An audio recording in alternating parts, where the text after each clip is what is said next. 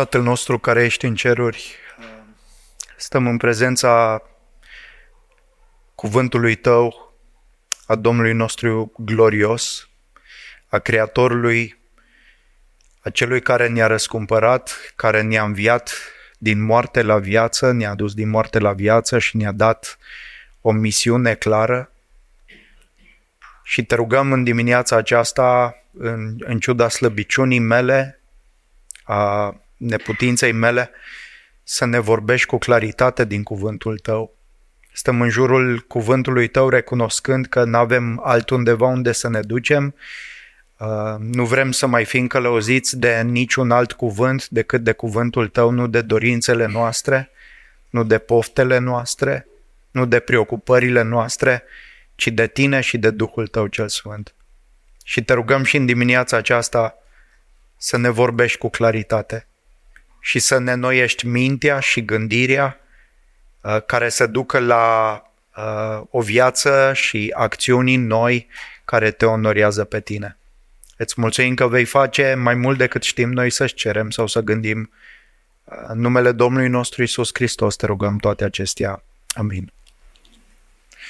Dimineața aceasta am invit să deschideți împreună cu mine cuvântul lui Dumnezeu la Cartea Fapte, capitolul 13. Vom, ne vom uita începând cu versetul 25 din capitolul 12 și până la versetul 12 din capitolul 13. Aș vrea să ne gândim la, urmă, la următoarea întrebare. De, a, de ce anume are nevoie o biserică să devină o biserică misionară? De ce anume are nevoie o biserică să devină o biserică misionară? De ce anume avem noi nevoie pentru a deveni o biserică misionară? Sunt anumite aspecte care, dacă nu se găsesc într-o biserică, nu va fi misionară. Dar pentru început trebuie să ne întrebăm ce este o biserică misionară. De ce vorbim de o biserică misionară? Sunt și biserici care nu sunt misionare? Răspunsul este, din păcate, afirmativ. Există, poate, majoritatea bisericilor care nu sunt misionare. Astfel că trebuie să ne gândim pentru început ce este o biserică misionară, o definiție a ei. Sigur că această biserică trebuie să aibă, în primul rând, o viziune misionară. Trebuie să-și clarifice ei înșiși o viziune sau o direcție misionară biblică. Fără această viziune misionară, o biserică nu va deveni misionară, decât constrânsă de împrejurări, împinsă de la spate, cum s-a întâmplat și în biserica din Ierusalim. Biserica din Ierusalim, după cum am văzut, a devenit misionară constrânsă de persecuția inițiată odată cu moartea lui Ștefan. Fapte, capitolul 8, versetele 1, versetele 4, da? Și ajungem aici la biserica din Antiochia și pentru prima dată vedem că o biserică planifică misiunea, fără să fie constrânsă din exterior. Biserica din Antiohia este o biserică misionară din constrângerea și convingerea interioară, nu exterioară. Astfel că această biserică, biserica din Antiohia, este prima biserică din istorie care trimite misionari de bunăvoie și nesiliți de nimeni. Oamenii ăștia nu sunt împrăștiați, nu sunt constrânși, nu sunt împinși din cauza circumstanțelor exterioare, ci există o planificare, există rugăciune, există intenție de a-i trimite. Revenind la viziunea misionară a bisericii, una este să ai o viziune misionară afirmată sau scrisă și cu totul altceva este ca aceasta să facă parte din etosul bisericii. Când noi ca biserică afirmăm că existăm pentru glorificarea lui Dumnezeu prin formare de ucenici, afirmăm o viziune misionară. Dar ca efectiv să fim o biserică misionară, trebuie să devenim o biserică care trimite.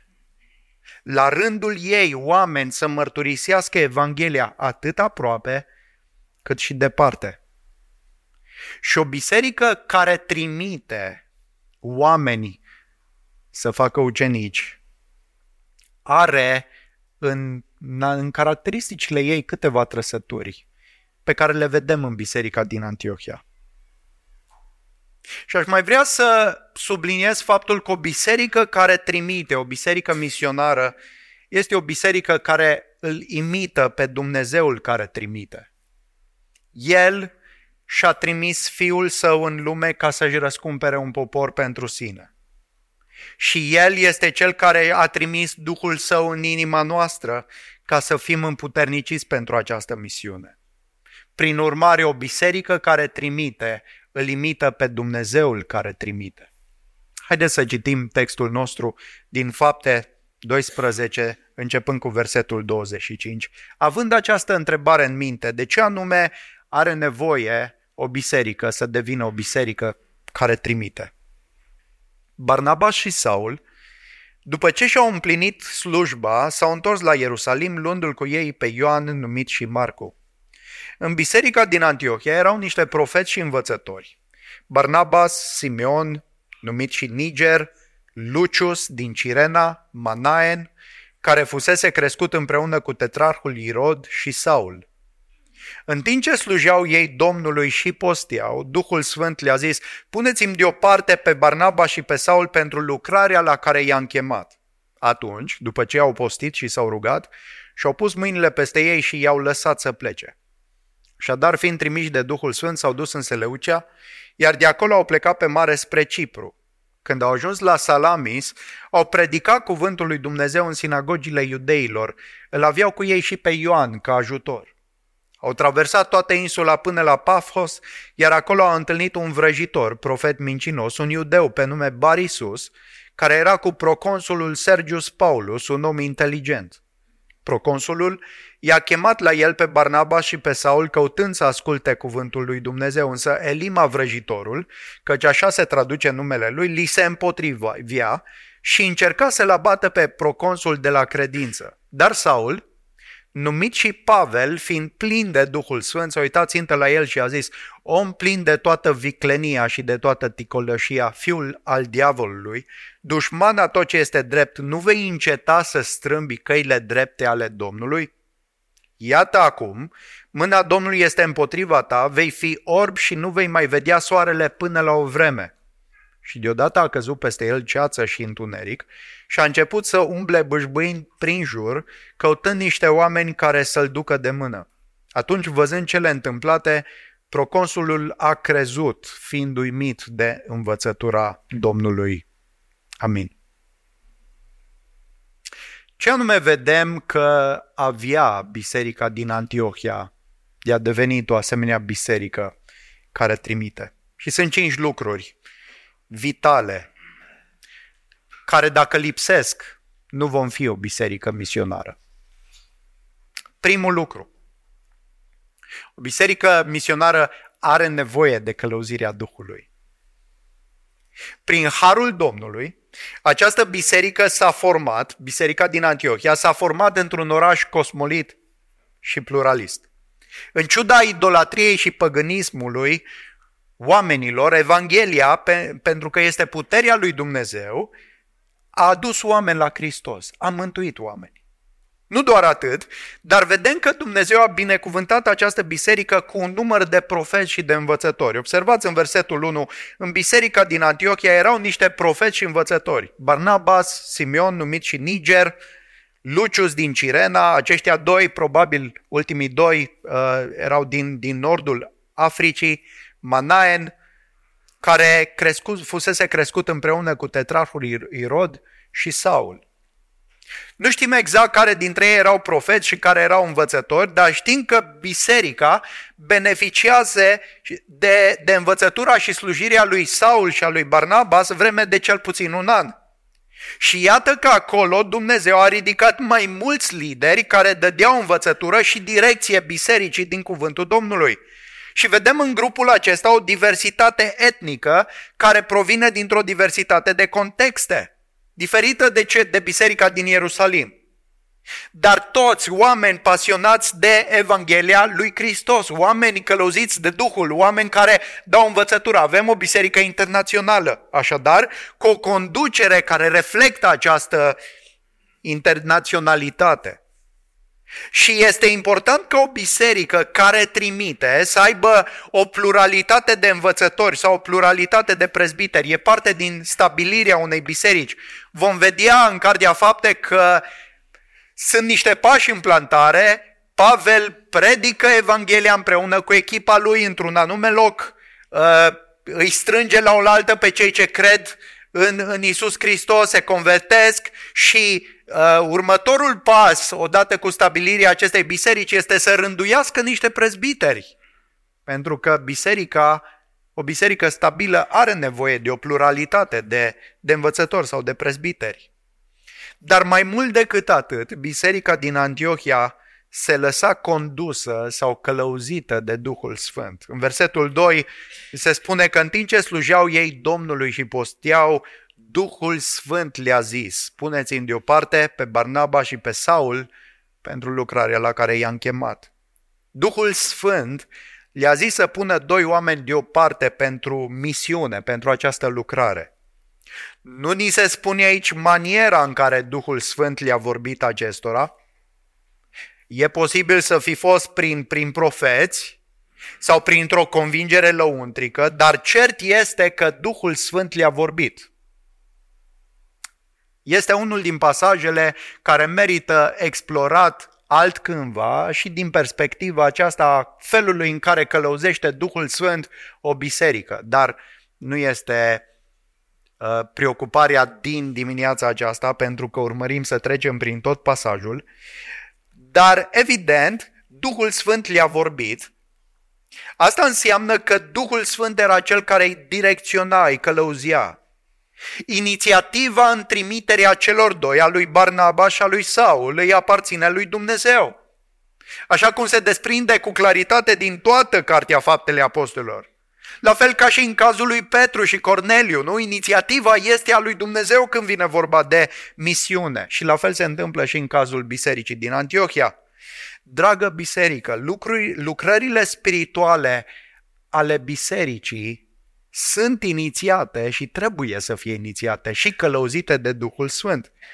Nu de oameni și de dorințele lor firești, ci de călăuzirea Duhului. Evident, o călăuzire care vine prin oameni, dar ea se diferențiază de călăuzirea firească și de preocupările firești ale oamenilor. Am putea să ne gândim cum le-a vorbit lor Duhul. Nu știm, nu ni se spune. Dar ei au știut, Luca a știut că Duhul le-a vorbit. A fost clar. Și asta este cea mai mare nevoie a bisericii. Să fie călăuzită de Duhul Sfânt. Sigur că o călăuzire a Duhului Sfânt vine în strânsă legătură cu cuvântul lui Dumnezeu, de vreme ce lucrarea pentru care Duhul i-a pus deoparte pe Barnaba și pe Saul este potrivit cu trimiterea Domnului Isus dinainte de înălțare. Vă aduceți aminte? Mergeți în toată lumea și faceți ucenici. Duhul nu i-a călăuzit într-un mod separat sau împotriva cuvântului care deja a fost spus, ci mai degrabă Duhul a venit și a aplicat acea poruncă specifică unei biserici specifice, alegând și identificând doi oameni specifici care aveau să pornească pe un traseu specific în bazinul Mării Mediterane. Avem cuvântul și direcția generală și avem Duhul care, prin călăuzire, aplică specific cuvântul acesta în așa fel încât poporul lui Dumnezeu să treacă la acțiune. Și trebuie să înțelegem că Duhul Sfânt ne impulsionează spre misiune, spre a asculta de poruncile Domnului Isus. Duhul Sfânt este cel ce ne învață și ne impulsionează, ne, ne motivează să umblăm în viața nouă de credință la care ne cheamă Domnul. Oamenii lipsiți de Duhul nu se gândesc la lucrurile Duhului, nu sunt preocupați de lucrurile Duhului, nu urmează îndemnurile Duhului, nu umblă în Duhul. Și prin urmare, produc faptele firii.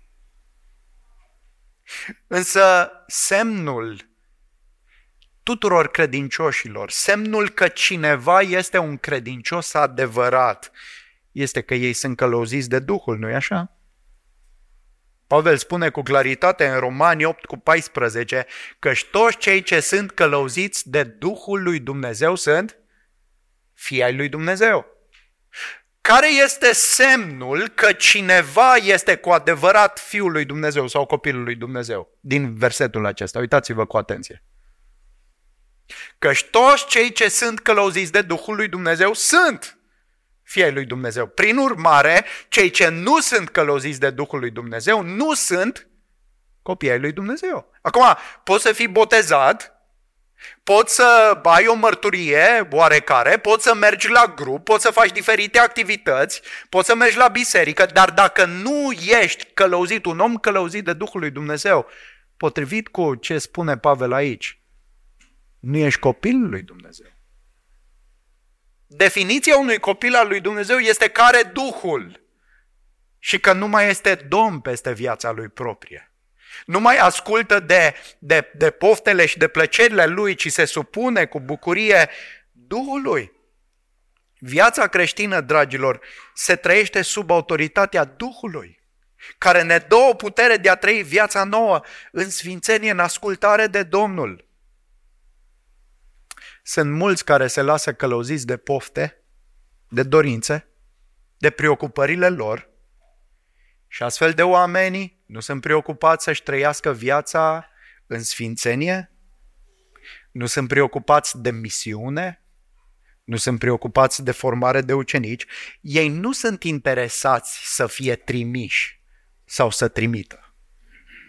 Sunt preocupați de propriul lor confort ne-am rugat, nu-i așa? Să fim o biserică care nu trimite. Sau vrem să fim cu adevărat o biserică care trimite? Nu-i mai confortabil să fim o biserică care nu trimite? Așa uitându-ne între noi, să te gândești, Doamne, aș vrea să fiu trimis. Aș vrea să-mi trăiesc viața cu pasiune pentru misiunea ta, pentru, pentru Evanghelia ta.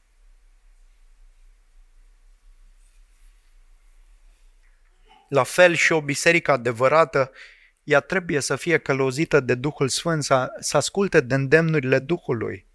Și vreau să te întreb în dimineața aceasta, ești tu o persoană călăuzită de Duhul? sau de propriile tale dorințe?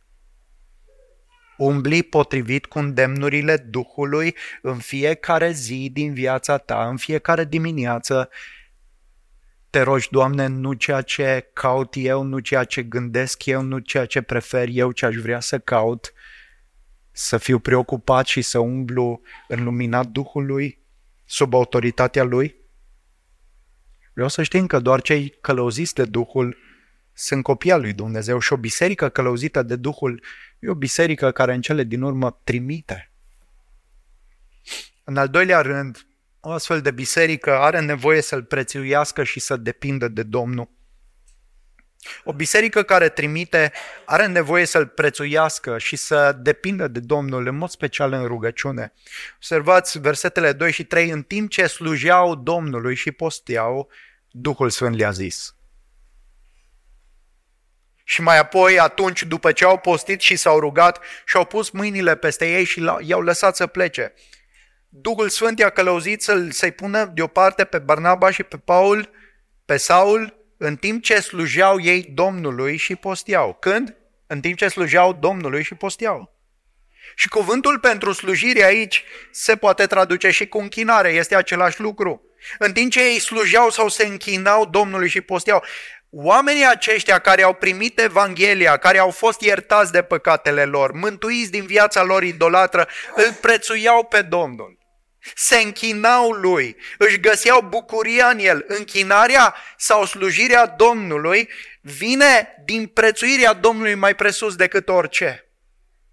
Închinarea este găsirea satisfacției și bucuriei în Dumnezeu mai mult decât în orice altceva. De ce suntem la închinare? De ce deschidem Scriptura și căutăm fața lui Dumnezeu în rugăciune? Pentru că am ajuns să-L prețuim pe Domnul mai mult decât lucrurile acestei vieți. Iar dacă nu-L prețuim pe Domnul mai mult decât altceva, nu ne vom închina Lui, nu ne vom ruga Lui, nu vom căuta fața Lui.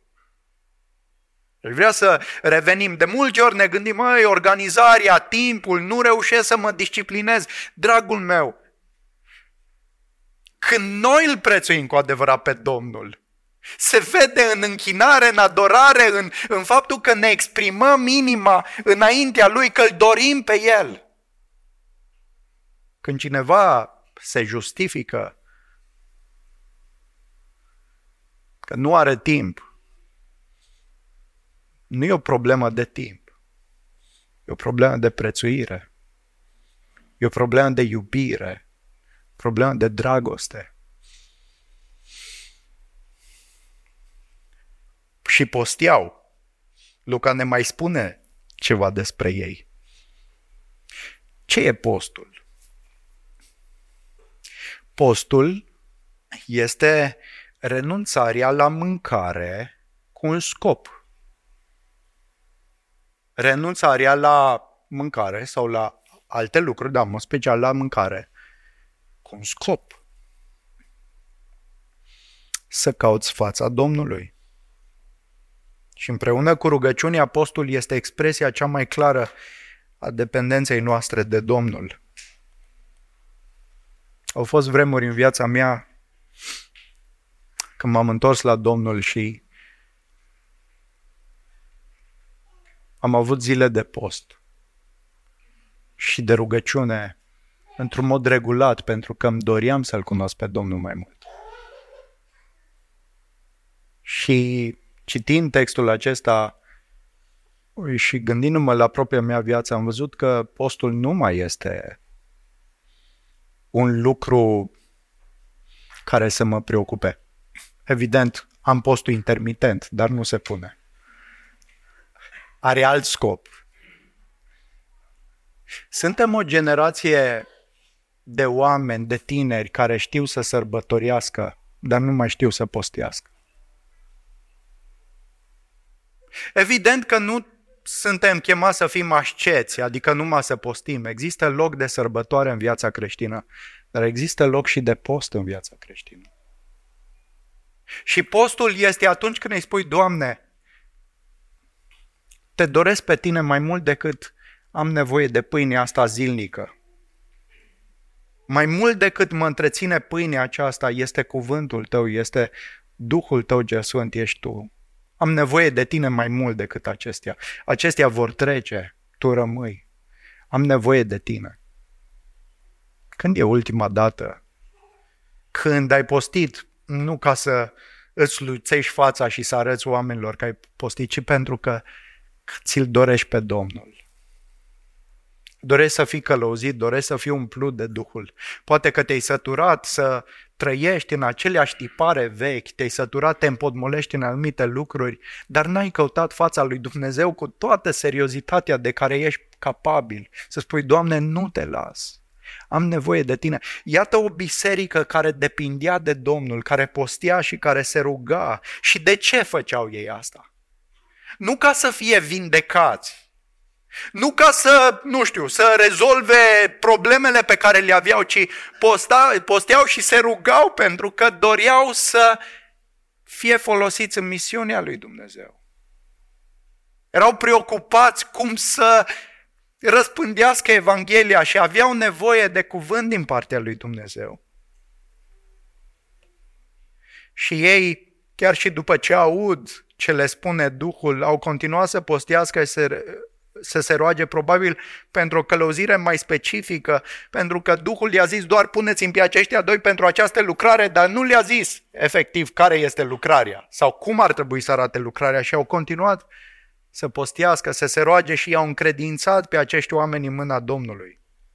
Așa se naște o preocupare pentru misiune când căutăm fața Domnului, când prețuim pe Domnul mai mult decât orice, când ajungem să depindem în rugăciune și da în post, acea expresie care ne face, să ne conștientizează că uh, Domnul e mai prețios decât pâinea ce de toate zilele. Dacă nu vom fi o biserică care se roagă, nu vom fi o biserică misionară. Observați legătura? Hai să ne gândim la propria noastră viață, la, la lipsa noastră de îndrăzneală pentru a mărturisi Evanghelia. O putem vedea în legătură cu lipsa rugăciunii? Sau cu puțina rugăciune? Cu lipsa noastră de a depinde de Domnul? Da, putem studia, putem face strategii, putem avea echipare, ceea ce sunt foarte bune. Dar dacă nu depinde de Domnul, nu avem putere, nu avem curaj, nu avem îndrăzneală. Nimic nu indică cu claritate mai mare cât de dependenți și cât de mult îl prețuim pe Domnul decât rugăciunea noastră. Dacă în ce măsură, dacă eu nu mă rog, pot să spun că depind de Dumnezeu și de ajutorul Lui. Încerc să-i ajut pe copiii mei să facă față diferitelor situații prin care trec și neplăceri în, într-un mod diferit decât firesc. Și încerc să îi încurajez și să-i învăț, uite, ai cerut ajutor Domnului să faci asta? Ești supărat că nu ți-a ieșit nu știu ce, ești nervos pe celălalt. Ai cerut ajutor Domnului? Păi nu. Noi la fel și la noi. Ne exprimăm frustrări, ne exprimăm mulțumiri, nemulțumiri. Am cerut ajutor Domnului pentru lucrurile zilnice care ne stau înainte. Și trebuie să facem o analiză a realității, o analiză a proprii noastre inimi. Ce prețuim cu adevărat în inima noastră? Ce căutăm cel mai mult? Frați și surori, nu vom fi o biserică care trimite, nu vom vrea să fim o biserică care trimite. Dacă nu-L prețuim pe, cu adevărat pe Domnul secerișului și dacă nu rugăm pe El constant să scoată lucrători la secerișul Lui și dacă nu ne dorim să fim din acești oameni.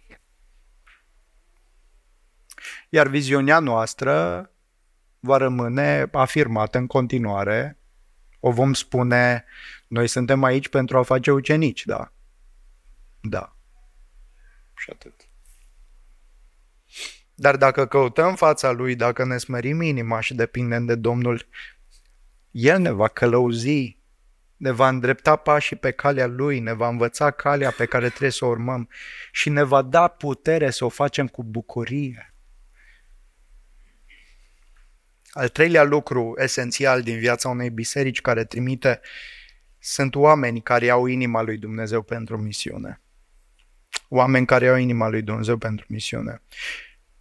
Toți acești oameni menționați, despre care știm mai multe, sunt câțiva despre care nu prea știm nimic, dar în mod special doi, Saul și Barnabas, sunt oameni care împărtășesc inima lui Dumnezeu cu privire la misiunea lui Dumnezeu. Niciunul nu este indiferent de planul lui Dumnezeu, față de planul lui Dumnezeu, față de scopurile lui. Barnabas, cine era Barnabas? Păi ne-a spus capitolul 11, un om bun și plin de Duhul Sfânt și de credință, un om transformat de Dumnezeu, un om cu bunătate, un om care are plinătatea Duhului și a credinței. Prin urmare, este omul care merge din Ierusalim să vadă cum sunt frații din Antiohia, este omul care se bucură să vadă Harul lui Dumnezeu la lucru în altă biserică. Este omul care îl aduce pe Saul să slujească alături de ei. Este omul care împreună cu Saul duce la îndeplinire slujirea ce i s-a încredințat până atunci. Observați în versetul 25. Un om care și-a arătat inima lui bună prin preocupările și slujirile de până atunci, până când să fie ales pentru misiunea asta. Barnabas deja era preocupat de misiunea lui Dumnezeu. Saul, de altă parte, a fost ales de Dumnezeu să vestească Evanghelia națiunilor și să sufere de dragul numelui lui Hristos. Observați în capitolul 9, versetele 15 și 16, dar Domnul i-a zis, du-te pentru că el, cu referire la Saul, este un vas al meu pe care l-am ales ca să ducă numele meu atât înaintea neevreilor cât și a regilor, cât și înaintea fiilor lui Israel. Căci eu îi voi arăta cât trebuie să sufere de dragul numelui meu. Iată un om care a acceptat suferința de dragul numelui și misiunii lui Dumnezeu. Este omul care a spus, dar eu nu țin numai decât la viața mea ca și când mi-ar fi scumpă, ci vreau să îmi continui alergarea, să-mi sfârșesc cu bine alergarea, așa nume să mărturisesc despre Evanghelia Harului. Saul sau Pavel, așa cum vedem că se mai numea, este, am putea spune, cel mai mare teolog al bisericii și în același timp cel mai mare misionar al ei. Teologia bună merge mână în mână cu pasiunea pentru misiune. Asta vedem la Pavel. Nu era doar un om pasionat de Scriptură, ci pasionat de Dumnezeu însuși și de misiunea lui Dumnezeu. Și Duhul a zis bisericii să-i pună pe aceștia doi deoparte pentru lucrarea sa. De ce? Oamenii ăștia deja au fost pregătiți de Dumnezeu pentru misiune. Și aș vrea să insist pe această caracteristică. Când spun că oamenii aceștia erau pasionați de misiune, trebuie să înțelegem ceva. Pasiunea aceasta pornea din pasiunea pentru Dumnezeu însuși. Ceea ce conduce nu doar la o pasiune pentru misiune, ci mai întâi la o pasiune pentru Cuvântul lui Dumnezeu și la o pasiune pentru sfințenia personală. În ultima perioadă de timp uh, sunt două texte, două pasaje care mi-au atras atenția și care subliniază împreună ce anume îl face pe cineva destoinic pentru orice, pentru orice lucrare bună? Ce anume te face pe tine să fii echipat, să fii pregătit pentru lucrare, o lucrare bună, spirituală a lui Dumnezeu? Ce anume? Sunt două texte care folosesc aceeași expresie pregătit sau echipat pentru orice lucrare bună. Primul dintre ele se găsește în 2 Timotei, capitolul 3, versetele 16 și 17. Nu? Toată Scriptura este insuflată de Dumnezeu și de folos să învețe, să mustre, să corecteze, să disciplineze în ce privește dreptatea, pentru ca omul lui Dumnezeu să fie desăvârșit și pe deplin echipat pentru orice lucrare bună. Aș vrea să, să reținem ceva. De multe ori ne gândim, bă, ce daruri am eu? Sunt bun la chestia asta, sunt, nu sunt bun, poate sunt bun în partea cealaltă. Evident că există un rol în a identifica locul nostru. Dar dacă există o preocupare pentru Scriptură, pentru toată Scriptura, Convingerea că această scriptură este cuvântul lui Dumnezeu și că o citim, vrem să o înțelegem, vrem să o studiem și vrem să o folosim, devii un om echipat pentru orice lucrare bună. Un om, un om care va putea fi folosit. Oamenii aceștia, Barnaba și Saul, au fost oameni ai Scripturii și au devenit echipați pentru lucrarea la care i-a chemat Dumnezeu. Și al doilea text, la fel de important, care, în care avem ex, aceeași expresie, pregătit pentru orice lucrare bună, se găsește tot în 2 Timotei, dar cu un capitol mai devreme, în capitolul 2, care spune așa, așadar dacă cineva se curățește de acestea, și contextul este lăcomie, tot felul de pofte, următorul verset, fugi de poftele tinereții. Dacă cineva se curățește de acestea, va fi un vas de cinste sfințit și folositor stăpânului, pregătit pentru orice lucrare bună. Pe lângă dorința de a cunoaște Scriptura și de a o folosi, este dorința de a avea o viață sfântă, de a te sfinți, de a renunța la păcate care știi că îl întristează pe Dumnezeu, de a dori să devii mai asemănător cu Hristos când ești pe calea aceasta și îți propui nu pentru că te vede cineva, nu pentru că s-ar putea ca altcineva să-ți atragă atenția, ci din dorința de a-L cunoaște pe Dumnezeu, de a fi ca El. Vrei să ai o viață curată, devii un vas folositor pentru orice lucrare bună. Nu știu la ce lucrare te va chema Dumnezeu, la ce lucrare mă va chema Dumnezeu, dar dacă iubesc Scriptura și dacă caut sfințirea mea personală, voi fi echipat pentru asta. Asta îmi spune cuvântul lui Dumnezeu.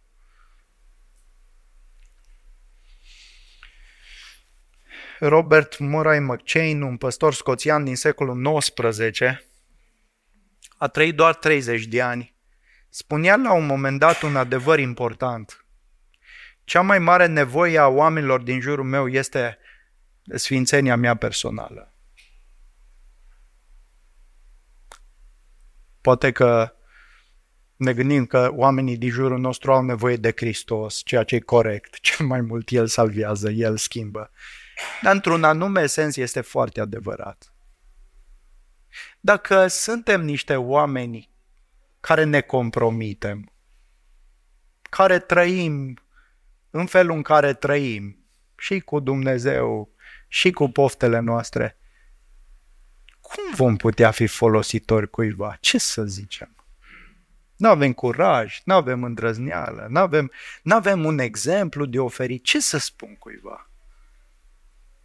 Când eu personal nu sunt preocupat să-mi trăiesc viața aceasta într-un mod care îl onorează pe Domnul, ce lucrare să fiu? Bun.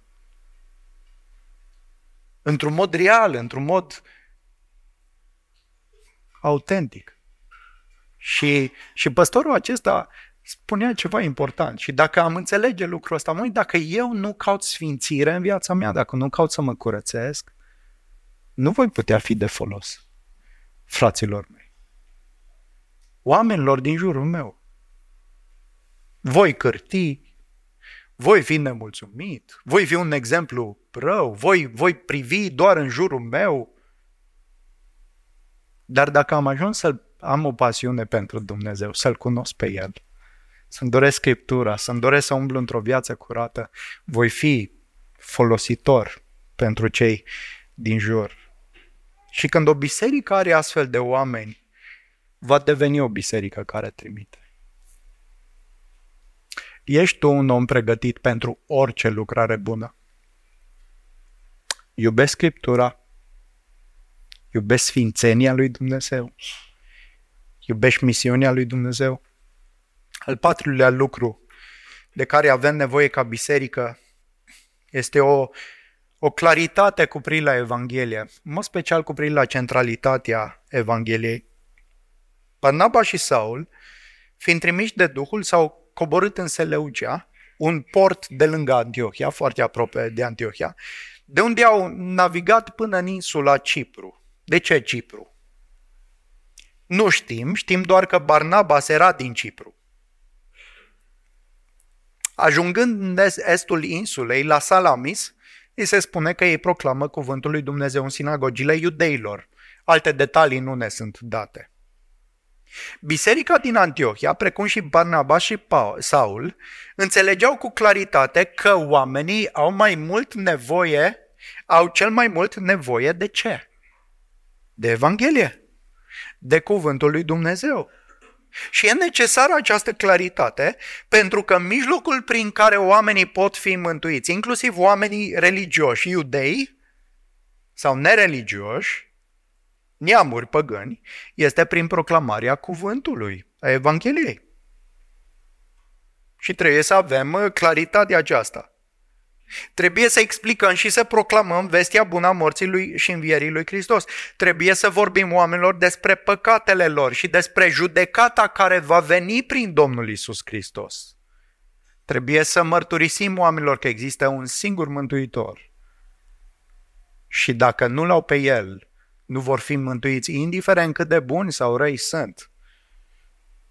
Trebuie să-i chemăm pe oameni la credință și pocăință pe baza acestui cuvânt. În toate călătoriile misionare ale Apostolului Pavel vedem o centralitate a proclamării Evangheliei. Nu alte programe, nu altă strategie, nu alte instrumente. Din nou, sunt, nu ar trebui să fim împotriva unor programe sau unor strategii. Nu, nu, nu. Ele pot fi bune, dar ele nu sunt esențiale. Ceea ce este absolut esențial este proclamarea Evangheliei. Oamenii nu vor fi mântuiți dacă nu există claritatea aceasta a Evangheliei. Avem noi această claritate? Suntem noi din aceia care credem că dacă, dacă, dacă ne dăm ca exemplu bun de integritate la lucru între colegi și între rude e suficient? Și că nu mai trebuie să spunem Evanghelia? Că avem un exemplu bun? Dacă, dacă mintea ta te duci la locul de muncă, muncă și zici e suficient să fii o persoană integră, dar nu o să spun oamenilor despre Evanghelie, despre păcatele lor, despre Hristos, despre nevoia lor de mântuire. Nu ai o claritate a centralității Evangheliei. Exemplul tău bun este foarte important, dar nu va putea mântui pe nimeni. Cuvântul lui Dumnezeu, Evanghelia, mântuiește. Și trebuie să fim clari cu la necesitatea și centralitatea Evangheliei în mântuirea oricărui om. Oamenii se pierd fără cuvântul lui Dumnezeu. Și o ultimă caracteristică în dimineața aceasta, o biserică care trimite are nevoie de autoritatea Domnului să o însoțească. Are nevoie de autoritatea Domnului. Misiunea poartă cu ea dificultăți. Unele dintre ele insurmontabile, imposibile. Și vedem asta și în ceea ce se întâmplă mai departe în textul nostru, ni se spune că Barnabas și Saul au ajuns în vestul insulei, da, la Pafos, și acolo au dat de un profet fals, un vrăjitor iudeu. Foarte interesantă combinația. Iudeu, parte din poporul lui Dumnezeu care ajunsese vrăjitor, profet mincinos pe nume Barisus sau Elima. Și acesta era pe lângă proconsulul Sergius Paulus, Proconsulul era numit de Cezar pentru a conduce insula. Omul acesta era interesat de Evanghelie. Iată din nou oameni la care te aștepți foarte puțin să fie interesați de Evanghelie și care sunt interesați de Evanghelie. Dumnezeu are aleșii săi în toate colțurile lumii, de aceea trimite misionari să ajungă la ei cu Evanghelia. Un om păgân, un guvernator, care nu avea nimic de a face cu iudaismul de data aceasta, este interesat de Evanghelie. Totuși, acest vrăjitor care era lângă el, probabil unul din slujitorii lui, ni se spune că li se împotrivia și încerca să-l abată pe proconsul de la credință, versetul 8. Și în misiune găsești oameni interesați de Evanghelie, dar și oameni care se împotrivesc, care pun piedici, care fac tot ce le stă în putere să-i deturneze pe oameni de la credință. Să ponegrească mesajul Evangheliei, pe slujitorii Evangheliei. Mi-aduc aminte, de fapt, nu eram eu prezent, dar din ce am citit, când Billy Graham a venit în România și a predicat în diferite locuri în țară, și în Sibiu, și în Timișoara, și în alte locuri. Uh, și se strângeau mulți oameni, uh, nu mai încăpeau în biserici. Comuniștii dădeau drumul la tot felul de tractoare, de uh, tot ce le stătea în putință să uh, bruieze mesajul.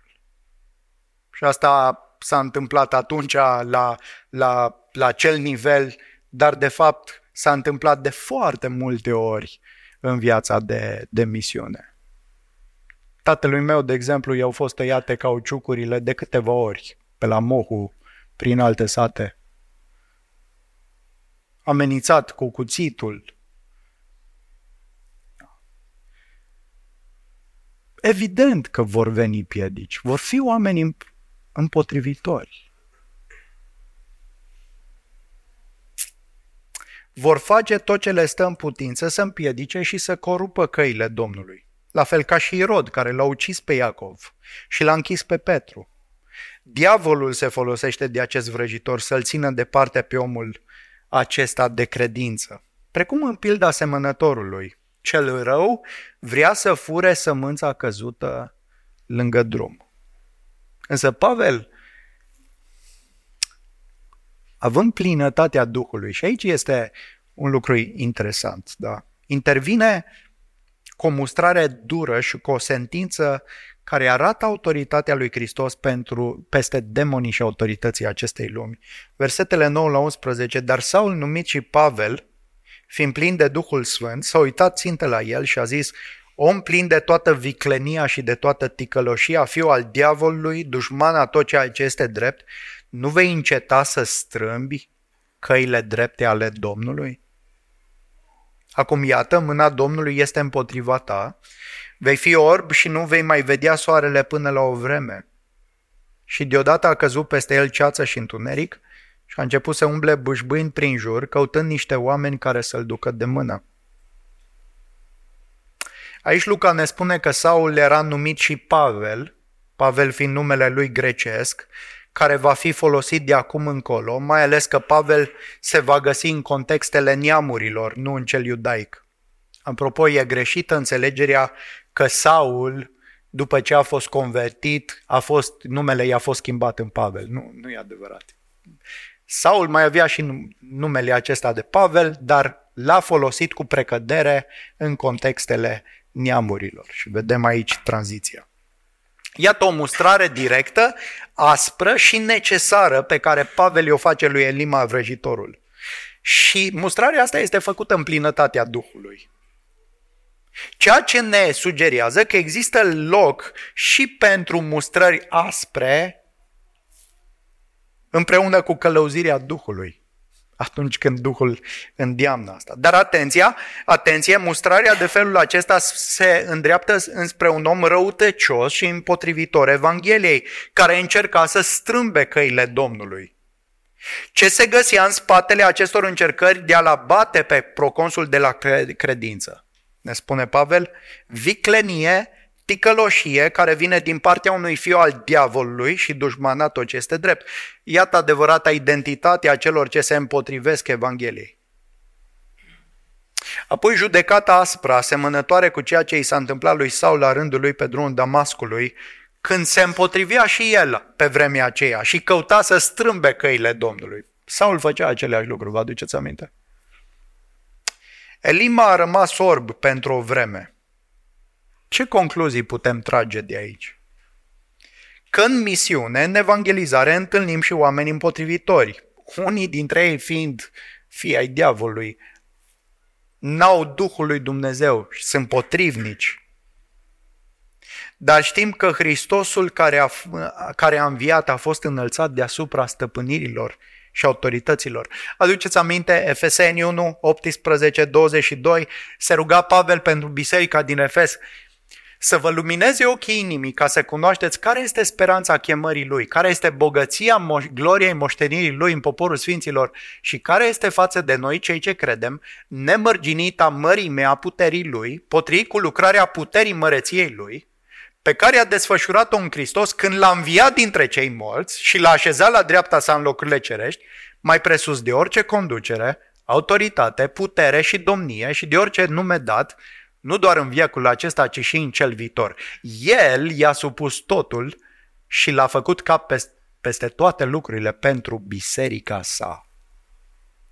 Cu alte cuvinte, Dumnezeu când l-a înviat pe Iisus Hristos dintre cei morți, a desfășurat o putere nemai întâlnită, uimitoare. L-a ridicat nu doar dintre cei morți, dar i-a dat un nume și i-a dat o poziție lui Hristos deasupra tuturor autorităților și stăpânirilor, ceea ce se referă la domeniul acesta spiritual al îngerilor și demonilor. Și că Dumnezeu i-a supus totul lui Hristos și l-a făcut cap peste toate lucrurile pentru cine? Pentru biserica sa. Învierea lui Hristos arată că Hristos are autoritate peste tot universul, în cer și pe pământ. Și că această autoritate însoțește și biserica în misiunea ei de răspândire a Evangheliei. De fapt, Domnul Isus când i-a trimis pe ucenici să facă ucenici, i-a spus așa, toată autoritatea mi-a fost dată în cer și pe pământ, cele două sfere. Toată autoritatea o am. Prin urmare, duceți-vă. Când mergem în misiune, dragilor, nu avem autoritatea unui guvern, deși poate că ne-am simțit mai îndrăzneți, nu? să știm că primarul ne-a dat uh, mână liberă Sau nu știu cine a zis, uite, aveți... Nu. Hristosul înviat ne-a dat autoritatea aceasta să mergem. Asta nu înseamnă că în mod obișnuit împotrivitorii Evangheliei vor fi orbiți, nu e așa? Cu siguranță nu. De exemplu, Irod, Antipa, în textul din capitolul 12, după o perioadă, după ce l-a ucis pe Iacov, a mai trecut ceva timp, dar în cele din urmă a fost judecat de Dumnezeu și a murit, fost, a murit mâncat de viermi. Realitatea este că în cele din urmă Dumnezeu va judeca pe toți cei ce se împotrivesc Evangheliei. Dar Hristos ne-a promis astăzi acum autoritatea Lui. El va fi cu noi. Ne va însoți. Și dar în încheiere, o biserică care trimite, biserică misionară, este o biserică călăuzită de Duhul. O biserică care prețuiește și depinde de Domnul în rugăciune, are inima lui Dumnezeu pentru misiune, are Evanghelia centrală în mintea ei și se bucură de autoritatea lui Hristos, cel înviat. Dar ascultați-mă, nu putem fi o asemenea biserică dacă nu suntem noi fiecare caracterizați de aceste lucruri. O biserică, la urma urmei, este adunarea credincioșilor individuali care vin împreună. Care dintre aceste caracteristici îți lipsesc sau nu le-ai cultivat cu atenție în viața zilnică? Și avem afișate aici cinci lucruri la care aș vrea să ne gândim și să mergem într-un timp de rugăciune personal înaintea lui Dumnezeu. Hai să ne facem o analiză a realității. Nu a ceea ce vrem, am vrea să fim, ci a ceea ce suntem. Și mai apoi să venim înaintea lui Dumnezeu și să-i spunem, Doamne, am vrea să fim astfel de oameni, o astfel de biserică. Eu am nevoie să fiu un astfel de om. Și împreună să fim o asemenea biserică. Și în momentele următoare vă invit să petrecem câteva momente în liniște, în rugăciune. Și având acest slide, aceste întrebări, Haideți să venim înaintea lui Dumnezeu. Să căutăm fața lui.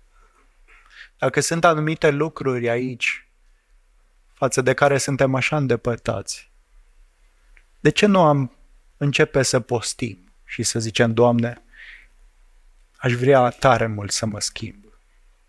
Aș vrea tare mult să am aceste lucruri în viața mea și nu le am. Vreau să te caut până când îmi vei răspunde, până când mă vei umple de tine, până când mă vei transforma. Și haideți să ne rugăm împreună ca biserică.